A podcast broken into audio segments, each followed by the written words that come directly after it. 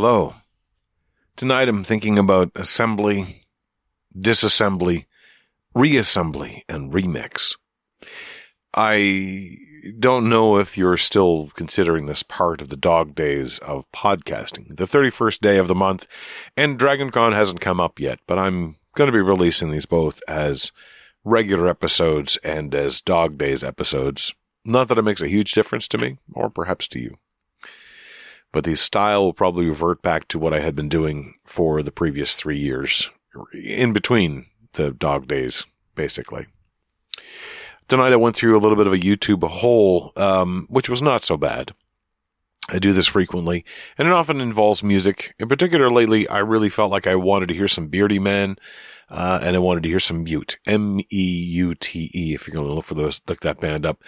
And I started thinking about those, and I started thinking also about kind of software development because that's on my mind. I, I want to get back, my head back in that world, and I've got some software that I need to develop uh, in my spare time because I have so much of that. But I started to, to, to sort of, there's, there's something on the edge of my consciousness. I'm trying to work it out. I haven't quite yet. But those words I, I spoke at the beginning were one way to sort of approach this. So I was looking at Beardyman, and Beardyman has this, uh, he's a vocal looper. Uh, re- that's just a terribly uh, succinct and, and, uh, not necessarily complete description of what he does. But anyway, he has developed a system for his own use in partnership with several other people to enable him to do the fantastic work that he does, the very complex looping.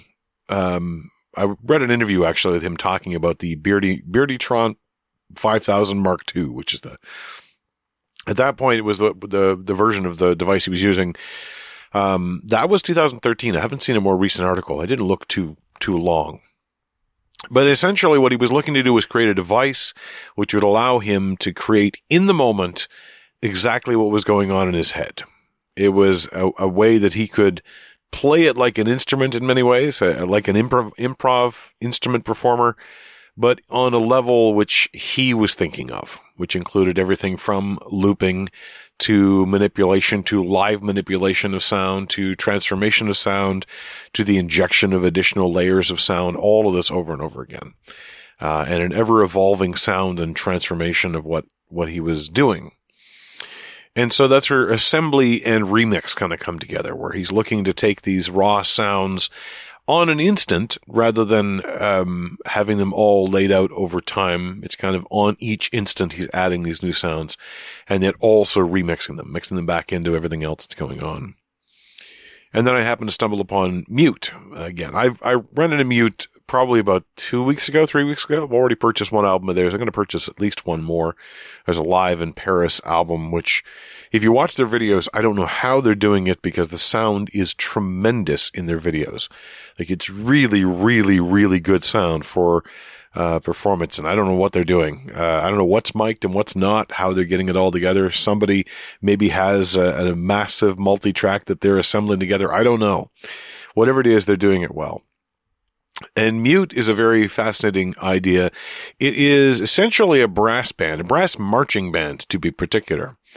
Um, so you have, uh, you know, the woodwinds, you have the xylophone. I think there's one, sometimes two.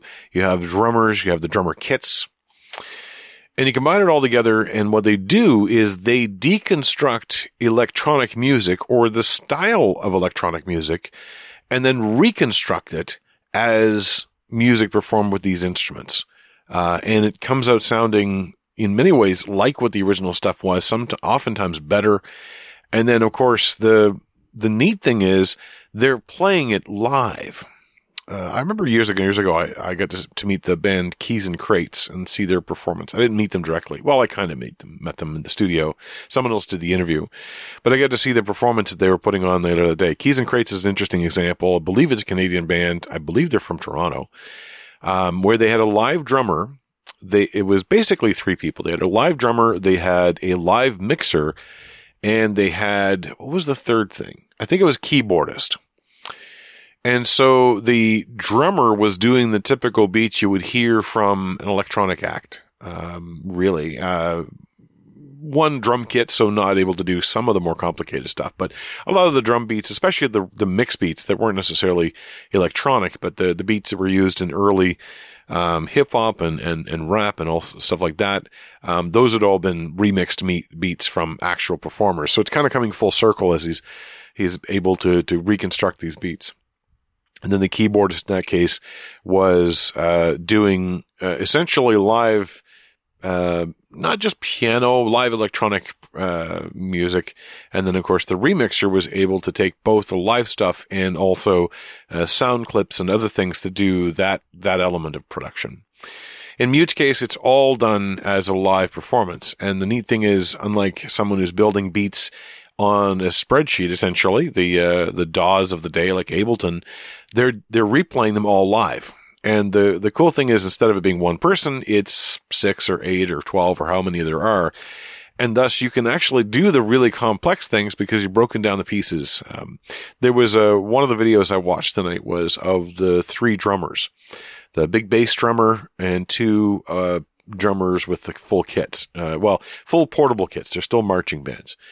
And what was really interesting is the, the bass drummer his primary role was to just drum on the bass. And it was relatively simple as far as what he was doing. But when combined with the other two, other two, it was incredibly impactful.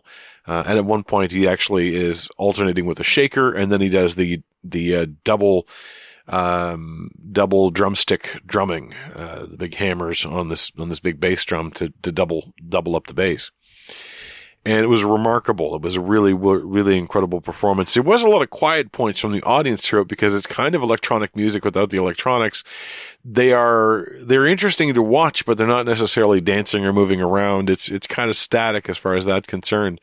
But they, you know, certainly as they cranked up the music, there was definitely an appreciation of what they were doing as well as, as all of that. So I looked at that and I said, okay, that is disassembly and reassembly. They're taking apart these, these complicated digital songs and reimagining them as complicated physical songs, essentially. Uh, and again, there's something that's tugging at the edge of my consciousness and awareness here. So what was funny is I was, I was, hunting around because I was trying to put all these thoughts together. And this is something I'm going to try to do more in the future is create an actual page in my, my bullet journal where I've actually worked out these thoughts ahead of time as opposed to usually what I do, which is I just come with a few loosely assembled thoughts somewhere in my brain, turn on the microphone and go.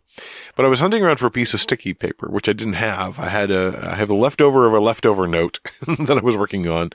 And it was the disassembly part where I really wanted to take apart my ideas and, and splay them out, but I didn't want to reassemble them until it came to this, uh, this essentially live performance. I didn't want to remix them either. I wanted to let the remixes appear out of the reassemblies and appear out of this thing. So, um, it came up in a, in a different context this evening in a, in a game, but there was the notion of kind of having the, the, the, the conspiracy board where you have all of these different little information bits and you have strings tied between them all to try to understand how they're all connected and try to form new reconnections and try to infer where connections should be that you don't have the particular evidence for. That's kind of the same sort of thing. So I'm, I'm now in this disassemble, but live reassemble live remix, which is kind of in a way in a weird way, this is why I started thinking in, in synchronicity with what Beardyman was doing with his live performance, where he had tools that he had built to facilitate this sort of thing. Um, and that was also where I started thinking about software development because software development often involves all of these things. Disassembly, because not only are you disassembling the problem potentially to, to break it down to the components you can actually work with, Oftentimes in software development, it's not development from scratch. Very few, very little software is developed entirely from scratch. Instead, it is taken, you, you, take either develop libraries, that sort of background stuff. That's one thing you do. I know that what I often do is I will take bits and pieces of stuff that I've already wrote and they become the inspiration for stuff I write later. I built an entire system, for example, to track articles for the Weird Show, in part because I knew it was a lot of interesting data that I could potentially do something with. Turns out I didn't really do a lot with it, but it also allowed me to kind of see where I had uh, talked about different articles before, or I could I could find articles to reference reference, that sort of thing. That database system that I built for myself became the basis internally for what I needed to build for something for the radio station. I built a, a, a database of our library. Uh, and it, I had worked out all the interface code essentially, and then I had a pattern that I could use, and and obviously the data itself was different, but the pattern was very replicable. But we also do a lot of assembly, which is we're taking together bits and pieces that we've, we've worked on in separate parts and just bolting them together with enough glue that they all hold together. And then of course there's remix, which is kind of the same thing as disassembly, reassembly that I just talked about, where I'm taking different ideas. I may even take a pattern and take a, a whole block of code, which is intended to do one thing and then use it for something else entirely. Um, I think this often comes up more in, uh, it's sort of the cross pollination between uh, fields which create uh, non art and art. So you might use spreadsheet techniques, for example, to use to use for a disassembly or reassembly or a uh, reimagining of an art program, for example. That sort of thing. So it all kind of goes together in my head a little bit. And part of it was that I, I felt like where would I want to build other tools? And tools didn't have to be necessarily physical software or hardware, but they could actually physical manifestations like styles of, of recording things in a bullet journal. I've been very a big fan of mind map style techniques for working out large concepts and allowing me to kind of spread them over a double spread in my, in my book uh, and then kind of rearrange them a bit. And then, but sometimes, not often, but sometimes doing a new version where I take all the things I've learned about positioning things in the previous version and reassemble them. I've seen some digital versions of that, but they always seem to be somewhat limited. I haven't figured out exactly what the, the crossover potential is. Usually in the digital versions, everything is very static. Um, you have a certain number of nodes around something, you can connect them, and they all connect in certain ways, as opposed to the very dynamic way that they're done on paper. Especially because you don't have the final position on the paper but I always, I, I, always wish I was able to move things around once I've established them on the paper or find another way to view the same sort of thing. But this is, this is the sort of thoughts that are flowing around my, my brain. I didn't really have a particular conclusion aside from the fact that I, I want to try to build some tools. Um, I, I want to build some software tools. Like I said, I'm getting back into software development and, uh, for, for the radio station, for, for the purposes that we need, uh, and for myself because I want to be able to do it. I want to refresh my skills a little bit.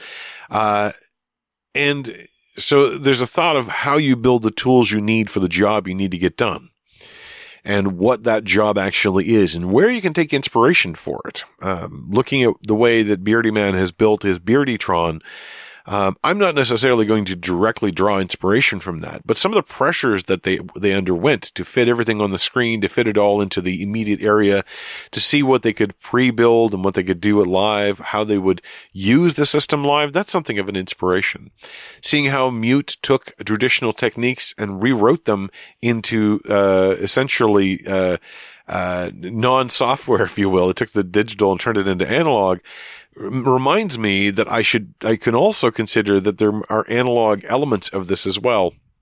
Whether I do it in, in terms of how I design with a, a, my bullet journal in mind, how I capture the notions that I'm trying to express, or how the, um, flow of data can work throughout the system. Whatever it is, I think there's some inspiration there. Plus, it was some pretty cool music, so that's hard to, that's hard to ignore. This has been Wandering Out Loud, returning, as I said, to my normal format. I'm Mark the Encaffeinated One, and I'll talk to you again tomorrow.